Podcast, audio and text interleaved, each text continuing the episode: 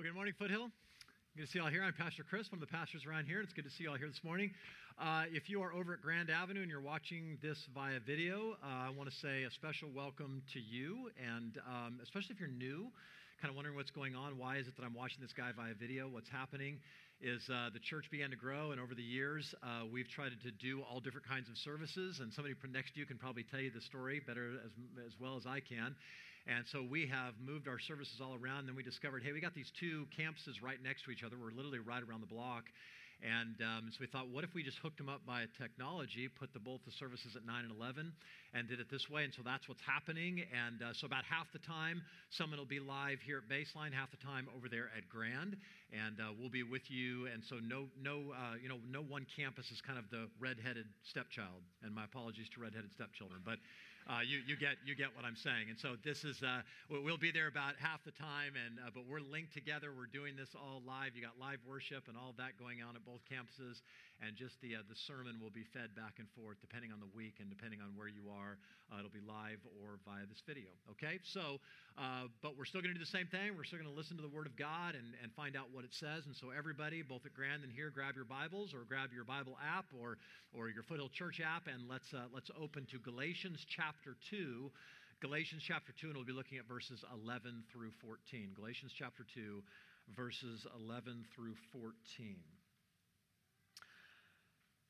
Here's what it says But when Cephas came to Antioch, I opposed him to his face, because he stood condemned. For before certain men came from James, he was eating with the Gentiles, but when they came, he drew back and separated himself, fearing the circumcision party. And the rest of the Jews acted hypocritically along with him, so that even Barnabas was led astray by their hypocrisy. But when I saw that their conduct was not in step with the truth of the gospel, I said to Cephas before them all, If you, though a Jew, live like a Gentile and not like a Jew, how can you force the Gentiles to live like Jews? Now, let me let me explain a little bit of what's happening here and give you some greater context. If, you, if you've been here, then you know that what Paul is doing is he's defending his apostleship. He's, he's saying to these churches in what is now modern day southern Turkey, he's saying to them, believe what I've, I've said, believe what I've taught you, because it comes directly from God. And, and he's doing that in all kinds of ways. I want you to see, and he begins to sort of unpack why that's true. I heard this from Jesus Christ. I didn't learn it from the apostles. In fact, last week he says, after 14 years, the amazing thing is, I went up to Jerusalem after having preached this gospel for 14 years, and, uh, and, and I realized that that the, the apostles and I have all been preaching the same gospel the entire time, which is pretty remarkable right? So so he's telling this story of his life and in that he's defending his apostleship and in that we learn all kinds of amazing things. So one of the stories he then tells he says okay so we are in jerusalem and then we went back up to antioch. Antioch is in syria. It's up north if you were to look at a map. And antioch was a place according to the book of acts where christians were actually first called christians kind of a, a, pejorative term. It wasn't necessarily a compliment to call someone a Christian. They were little Christs, and but there was apparently a vibrant Christian community up there, predominantly Gentile. So this became kind of this, this missions outpost for Paul. He would pass through there going to and from his missionary journeys. So, this apparently is one of those times Paul's up there and Peter's up there with them, and Barnabas and some other uh, of the leaders, and they are enjoying. They're looking around saying, Man, isn't this wonderful? Look at what God has done. He has brought Jew and Gentile together in Christ, and this is what makes up this body of Christ. This is who we are. But then some Jews show up, and we've talked about them before. There's these Jews that would follow Paul around and would go and sort of preach behind him and say, Well, I know he told you the gospel is all of grace, but we need to kind of correct Paul and help you understand it's not all of grace. You got to add something to it. You got to be circumcised, you got to obey the Old Testament law. And it says when that happened, then Peter, he was fellowshipping with the, with the Gentiles. He's eating a meal with them, and he separates himself from the Gentiles. Now, what's going on? Like, why is this such a big deal that Peter would feel like he has to separate himself from people that a day before he called my brothers and sisters? These are, we're all together in this. Well, to understand that, you need to understand something about the Old Testament law, okay? So I'm not going to walk you through that and then just sort of summarize this for you. You'll notice if you read your Old Testament, you run into all of these very strange, archaic feeling laws. Like things that tell you, you know, you can't wear a poly cotton blend shirt, right? No, no woven or mixed fabrics. You can't eat shellfish.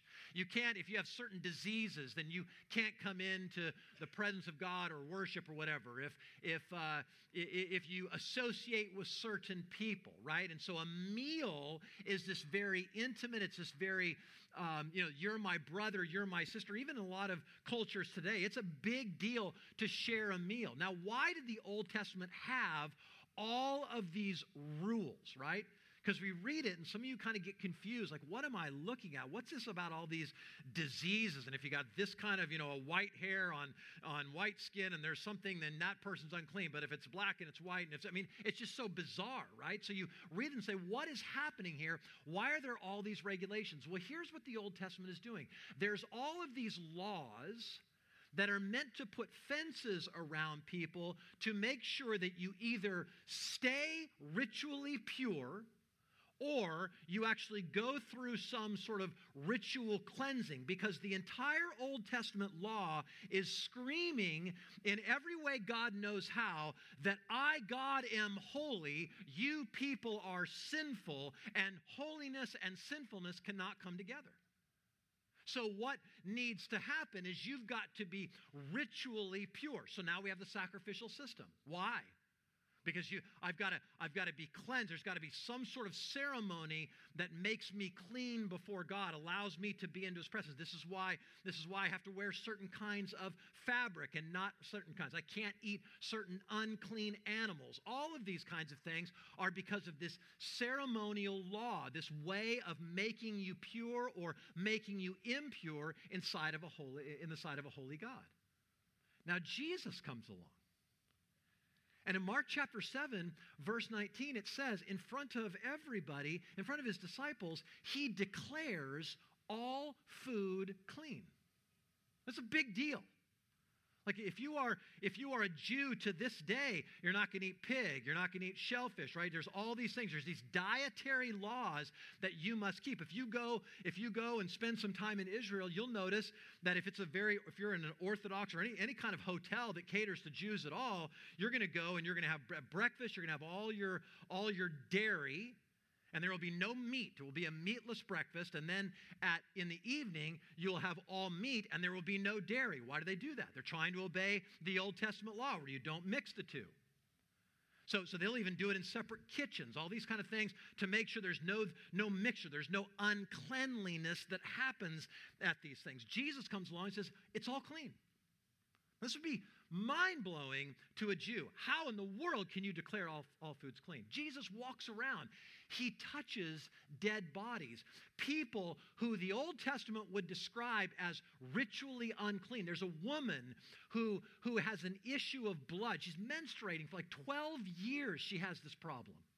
She is unclean. She touches Jesus. Now, if an unclean woman touched a man, you know what you had to do? You had to go through this whole cleansing process. Jesus doesn't do anything. Now, why? He dies on a cross. And in that moment, it says the curtain that separated what they understood to be the presence of God from people, it said it tore in two. And the whole point of that was to say, all of that, now you have access to God. Now, what makes you pure is not the blood of a bull or a goat or a pigeon or a dove. What makes you pure is the final sacrifice of Jesus Christ. So now you place your trust. What makes you clean is not the clothes you wear, it's not the food you eat, it's Jesus. And so this is what's happening in the background. Now, by the way, let me step aside here for a moment, just say something. This helps explain something, Christian, because one of the one of the narratives about Christians out in culture is this. See, the problem with you Christians is that you pick and choose which law of the Old Testament you'll you'll receive and which you won't. So you do things like this. You say, you say, you know, well, we love shellfish and pigs, so we can eat that now. But we don't think, you know, we think adultery and homosexuality is wrong, so we're going to keep those laws and not keep the others. And so what you do is you're inconsistent. Now, how in the world can you do that? How can you say you can't eat shellfish, but there's another law that says homosexuality is wrong or adultery is wrong? Why do you choose between the two? We're not choosing between the two. And let me tell you why. It's because we read our New Testament, and the New Testament demands that we set aside the ceremonial law. It demands that we no longer look at things like shellfish and, and, and pig and mixed blends of clothing and all those things. Why? Because we believe in the final sacrifice of Jesus Christ. And we believe the only thing that makes us pure is that. On the other hand, every single one of the moral and ethical laws of the Old Testament were reaffirmed in the New Testament. Do you know this? Are you still, still, uh, still supposed to uh, love your neighbor? Yes. Can you commit adultery? No. Can you murder? No. Everything, all that ethic gets picked up and transferred back. And both Paul and Jesus and James and Peter and John, it's all affirmed again. This is why we do that. Now, get back to Peter. Get back to Galatians chapter 2. Here's what's happening. So, Peter is an Old Testament Jew.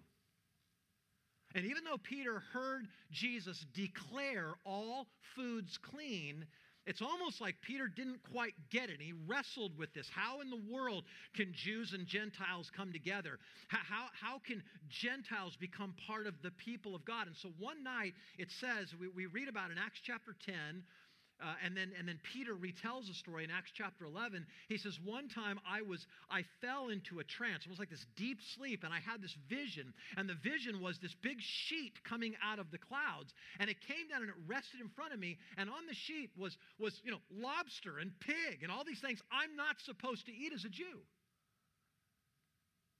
And he says, "I heard the voice of Jesus say to me." Rise, Peter, kill and eat. And he said, Not me, Lord. I mean, you know me. I have never let any of those unclean. I have never eat a slice of bacon in my life. I'm not going to do it. And, and Jesus responds in this, in this vision and says, Peter, what I have made clean, don't you call common. In other words, it's all clean. That boundary is lifted. This would have been shocking to Jewish ears. Then, then it says that after that, he went out and he preached to a Gentile believer, to a Gentile man and his family, and they all became Cornelius, and his whole household was saved. And Peter said, Surely now I understand that God doesn't show any distinction between Jew and Gentile. So he knows this, right? Now, fast forward to Galatians chapter 2, and what's Paul narrating? What's he telling us? He tells a story. Now, the Jews come to town, and, and Peter says, You know what? Now that you're here, now I have to separate myself from the Gentiles. Now, oh no, this circumcisionist party is here, and so now I, I can't be friends with the Gentiles anymore. Well, what, what is going on here? Why did he do that? Here again, He's going back to the old Peter. He's going back to this Old Testament. He's going back, and it says he did it for fear. Now, this is really key. He's afraid of them. He's afraid of what other people will think, hear me, Christian, if they see me around this other group of people. You ever done this?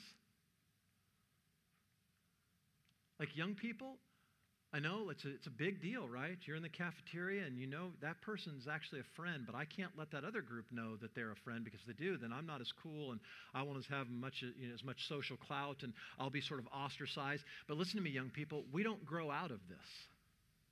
We just get better about it.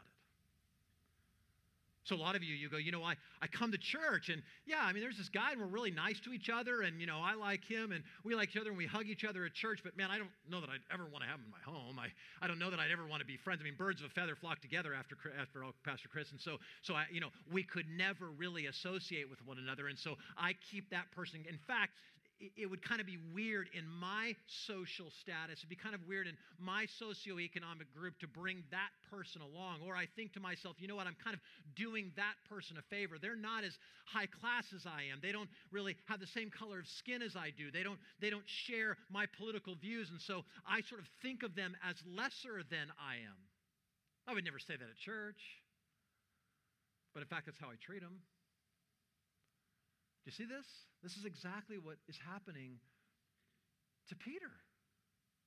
And it says it led Peter, this fear of what other people thought of him, it led him to, Paul says, hypocrisy. And that hypocrisy actually led other people astray. Barnabas, this, this king of encouragement, who, you know, usually is just embracing and hugging people, apparently. And Peter, even his hypocrisy, leads Barnabas astray. And what's hypocrisy? This is very interesting that he says Peter was being a hypocrite. Hypocrisy, we actually borrowed that word from the Greek language, hypokritos, and it literally means somebody who wears a mask. It comes from the world of the theater. And it's a mask wearer, somebody who acts one way on the outside. They believe something totally different. So here's what Paul is telling us Peter didn't believe this. He didn't believe that the Gentiles were lesser people. He really didn't, but he acted like it. He acted in a way that, was, that, that, that wasn't true to who God had created him to be through the gospel. And so here's what's fascinating. Now, now look at what Paul says, and this is really where I want us to camp here in chapter 2, verse 14. So Paul sees all this. He's already said, I opposed him to his face, and he sees this. And in verse 14, he says, But when I saw that their conduct was not in step with the truth of the gospel, I rebuked them. Now, now the, the thing I want you to key in on there is that Paul looks at what Peter is doing in light of what he knows Peter really knows. Like, here's what Paul saw. Here's what Peter saw in Jesus in the flesh. He saw him eating with Gentiles and tax collectors. He saw him associating with people who would have made him impure. And Paul says, I saw this. I saw Peter's conduct. He stood condemned because this, and the problem with Peter's conduct is that it was not in step with the gospel. Now, that has massive implications for us. Because Paul is telling us that it is possible it is possible for us to nullify the gospel, what we say we believe, with our actions. It's possible for you to say one thing and act another way and it to be out of step with the gospel. See, see, the, the, the, for Paul, Paul's saying the gospel doesn't just govern what I believe, it governs how I behave. And so, what he intends for you and I to see is that the gospel is a grid for all of your life. The gospel, let's say it this way, is a lens that I'm supposed to look through, and it's supposed to change all of life. It's supposed to have ramifications in every part of my life. And this is what it means to walk in step with the gospel.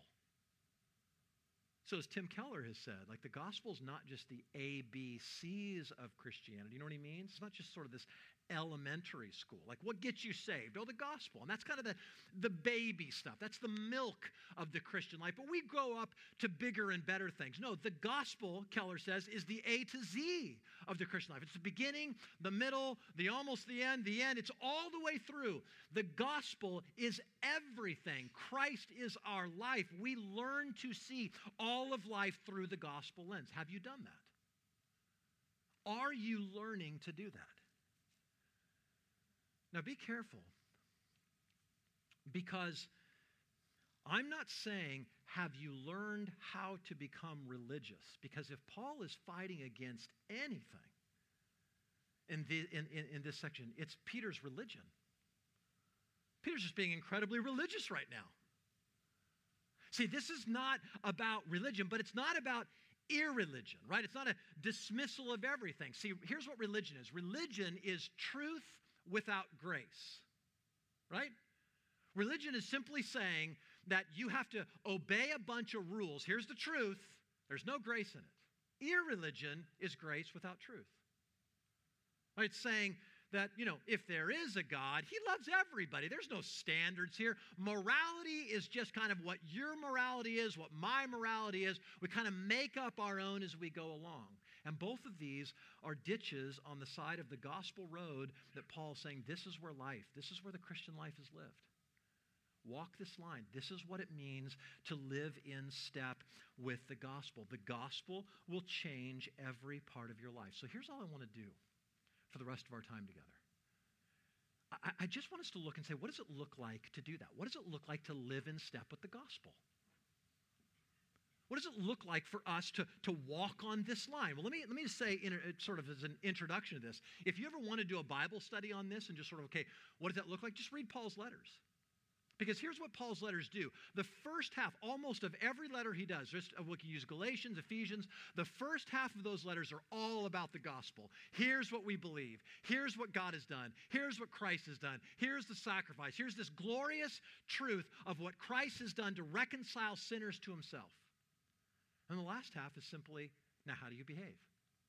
In light of that, how do you behave? What does it look like to walk? In other words, so now what I believe overflows into my life. So I don't just say I believe that salvation is by grace through faith, you know, grace alone, faith alone, Christ alone. I actually learn how that actually should impact every part of my life. I didn't deserve it.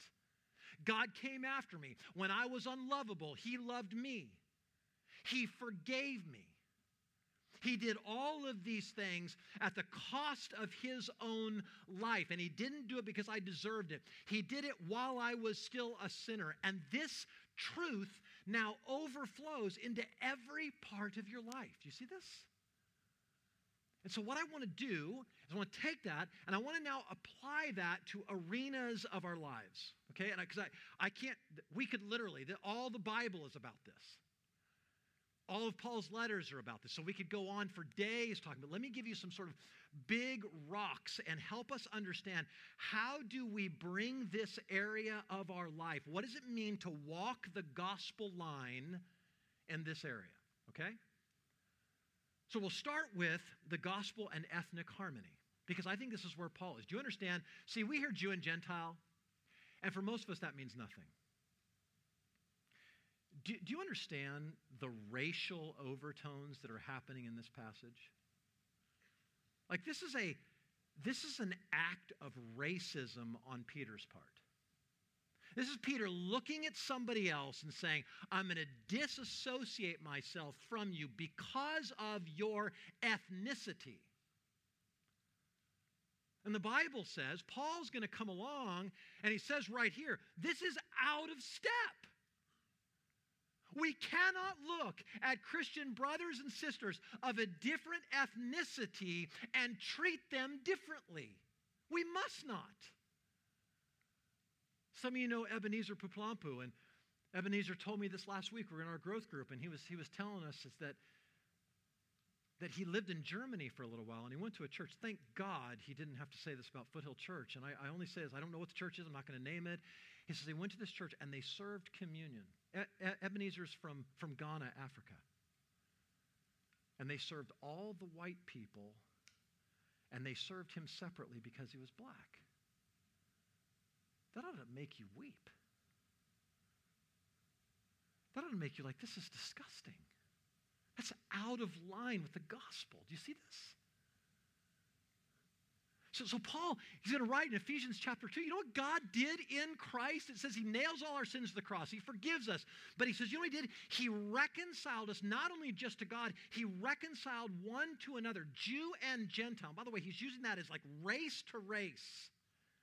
So that in Christ, we are no longer Jew and Gentile. He's going to tell us this later, even in Galatians. We are now one new man. Do you know what this means? That means that your primary identity is not your ethnicity. It's not the color of your skin. It's Jesus if you're a Christian. You are part of a new race of people. That's amazing. I now belong to something totally different. Now, listen, Foothill Church, hear me. I don't, I don't think we've mastered this. I'm very encouraged. I got to tell you, I'm very encouraged. I look around the room and I see black and white and Asian and Hispanic and, you know, all of these different colors in this room. And listen to me, we ought to celebrate that. That ought to be, it is so good when there are people from different backgrounds and ethnicities and cultures and skin colors who are having lunch together and fellowshipping together and in growth groups together and eating dinner together and all that. We ought to say, this is what the kingdom of God is going to look like. And this is something wonderful. I didn't plan it this way, but on the group of guys that are being trained to be elders, we have an African, we have a Middle Eastern guy.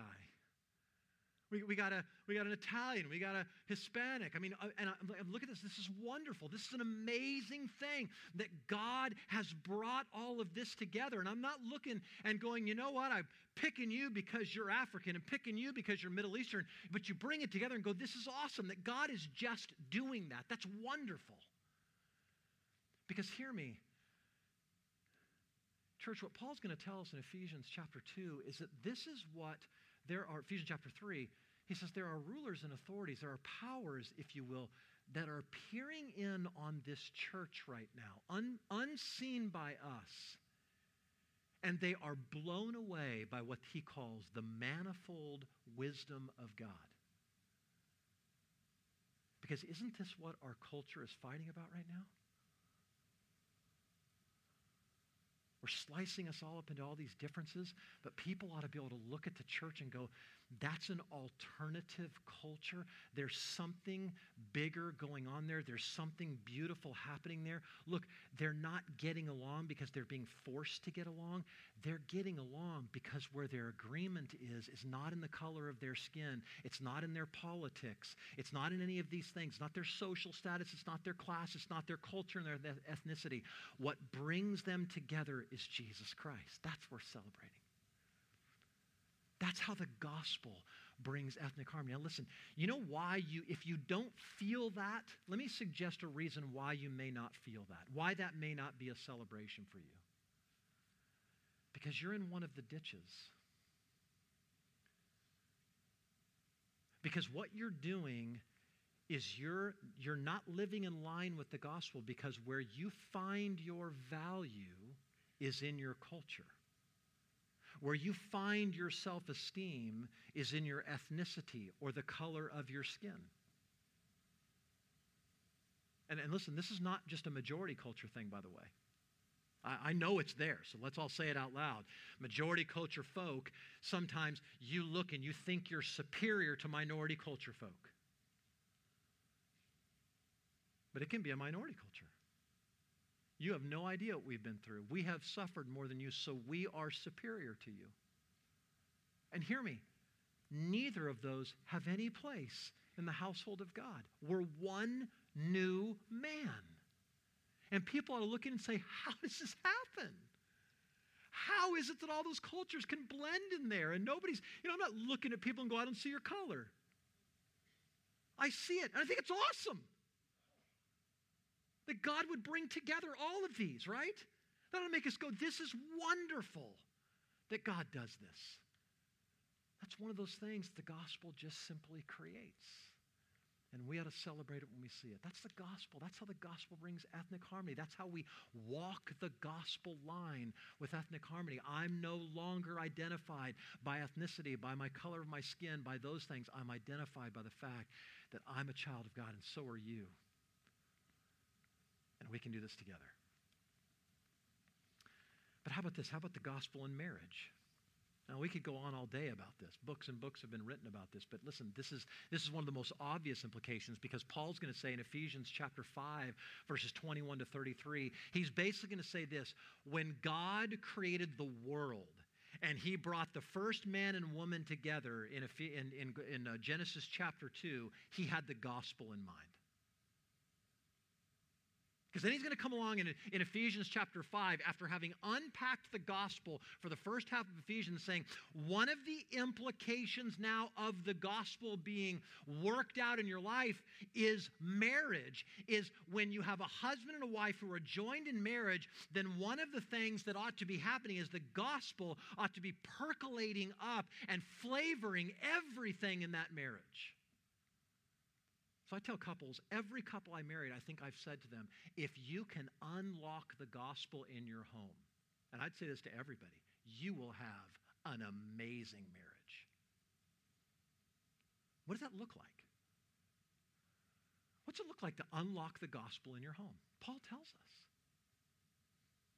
Now, hear me and don't turn me off until I'm done here. He says, Wives, submit to your husbands as to Christ.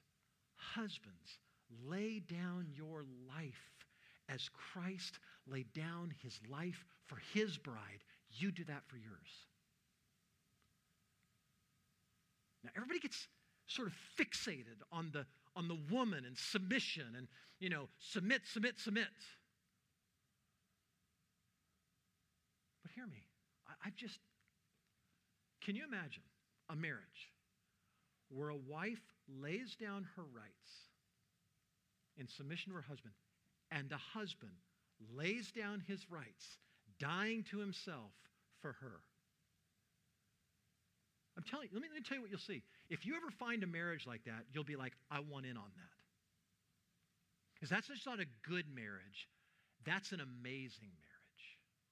That's two people outdoing one another and showing honor. That's two people never saying anything like, well, he didn't, so I won't. Well, she didn't, so I won't.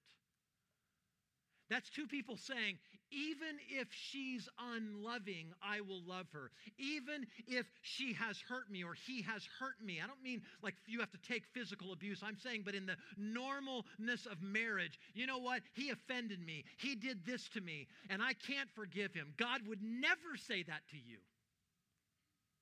And you will never, ever be asked to forgive more than Christ has forgiven you. And when you learn to play that out in marriage, like, do you see this? See, in fact, the couples that come in for counseling or find themselves in trouble, almost always, I can say this, almost always, it's a failure to understand and appropriate the truth of the gospel. I can't forgive him. I don't want to forgive him. He did this, so I did that. That's just not the way the gospel works. This is walking the gospel line. How about the gospel in parenting? Think about that for a moment. Like, is there a, is there a way to walk the gospel line? Well, think about think about the ditch of religion. You know what religious parents want to do? All they care about is the behavior of their child. Right? Parents, listen, I think we've all fallen into this trap. I have. I loved it when people would walk up to me in a restaurant and go, wow, your kids are really, really well behaved. Well, it's because I'm a good parent right? I have mastered parenting, right? And so we congratulate ourselves that we have very moral children who may still be going to hell. Because all I've done is reform their external behavior. You got the irreligious folk who are also in a ditch who are going, you know what? I don't, I, I, I don't want to pressure Johnny. I need to let him sort of discover things for himself, and, you know, that'll hurt his self esteem. I'm telling you, both of those are ditches that are going to lead to a train wreck. What the gospel does? The gospel says, point your kids constantly. It thinks in terms of the long term goal. You are not after behavior and you're not after self esteem. You're just not parents.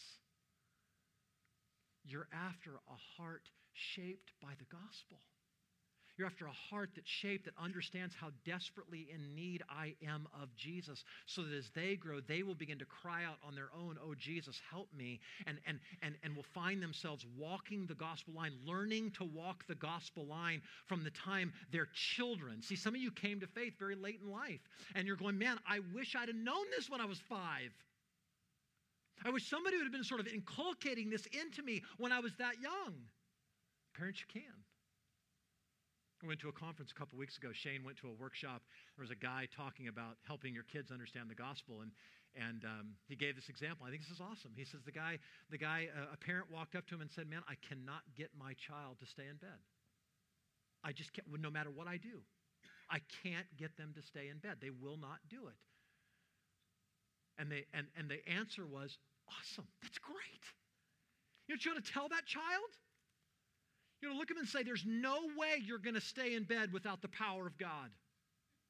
You need to cry out to Jesus, Lord, help me to be obedient. I can't do it without you. You see what I mean? That's shaping your child with the gospel. That's connecting their behavior to something's going on in their heart and helping them to begin to understand oh, I don't have the ability to be righteous on my own. I need a foreign righteousness to help me. Well, that's the gospel.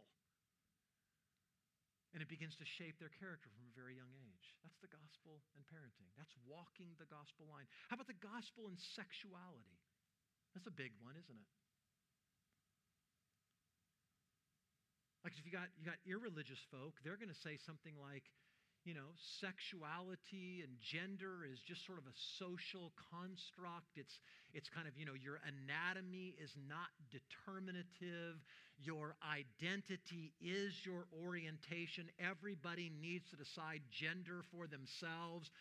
Who cares that you were born this way or that? It's what you feel. That's the irreligious way, right? There's no standards. Do what you want. Religious folk are going to say exactly the opposite. Anatomy is determinative.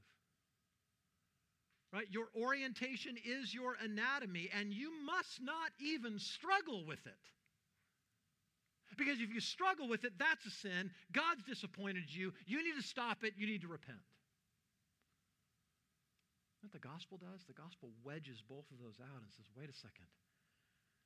We're so broken by sin that even our desires are broken. And the Bible says that Jesus comes and he binds up the brokenhearted. Jesus comes and redeems us from our sin. Right? This is what the gospel does. Jesus comes, and now, and now, just like race, now my, my identity is not orientation. Now my identity is bound up in Jesus. And listen, by God's grace, there are so many people who have who have come to faith in Jesus and, and that whole disordering of their desires and their orientation has Jesus, Jesus has actually redeemed that and, and brought them out of that. But listen, there's church, there's going to be a lot of people who struggle with this until the day they die. And they struggle. And the gospel doesn't kick them to the side. It says, We're here to struggle with you because one day the struggle is going to be over, and one day all those desires are going to be put to right. And the child that you know you are, you're going to see Jesus face to face. God is your father. We are your brothers and sister, and we are here with you in whatever struggle you're going through, right? This is not giving a thumbs up to any sin. It's not. It's saying, I recognize that I'm broken, I recognize that I'm a sinner, and you're here to help me, and I'm here to help you. That's walking the gospel line.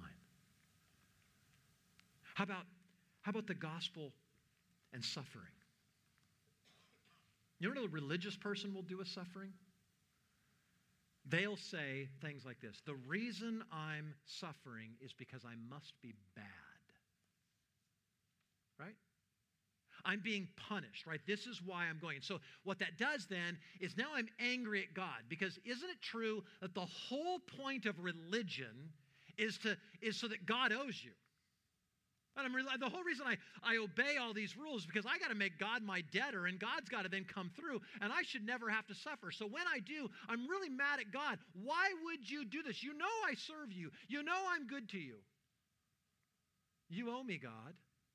That's a religious reaction. An irreligious reaction goes, you know what? I will not suffer. I will lie, cheat, steal. All those are just sort of, you know, relative anyway, and I'll do whatever I have to avoid suffering. I'm not going to suffer.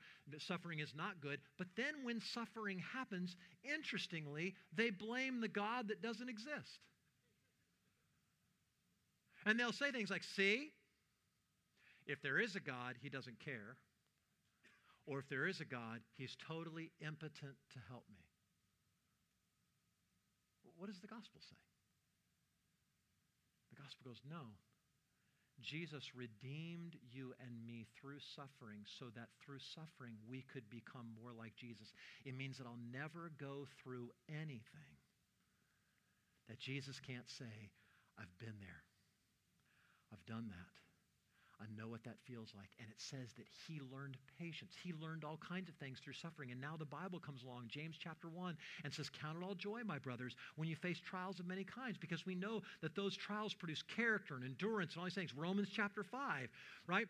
We rejoice in our sufferings. Why? Because we know that suffering produces endurance, and endurance produces character, and character produces hope. And hope will not put us to shame because God's love has been poured into our hearts through his Holy Spirit who has been given to us. That is walking the gospel line of suffering. But how about, how about,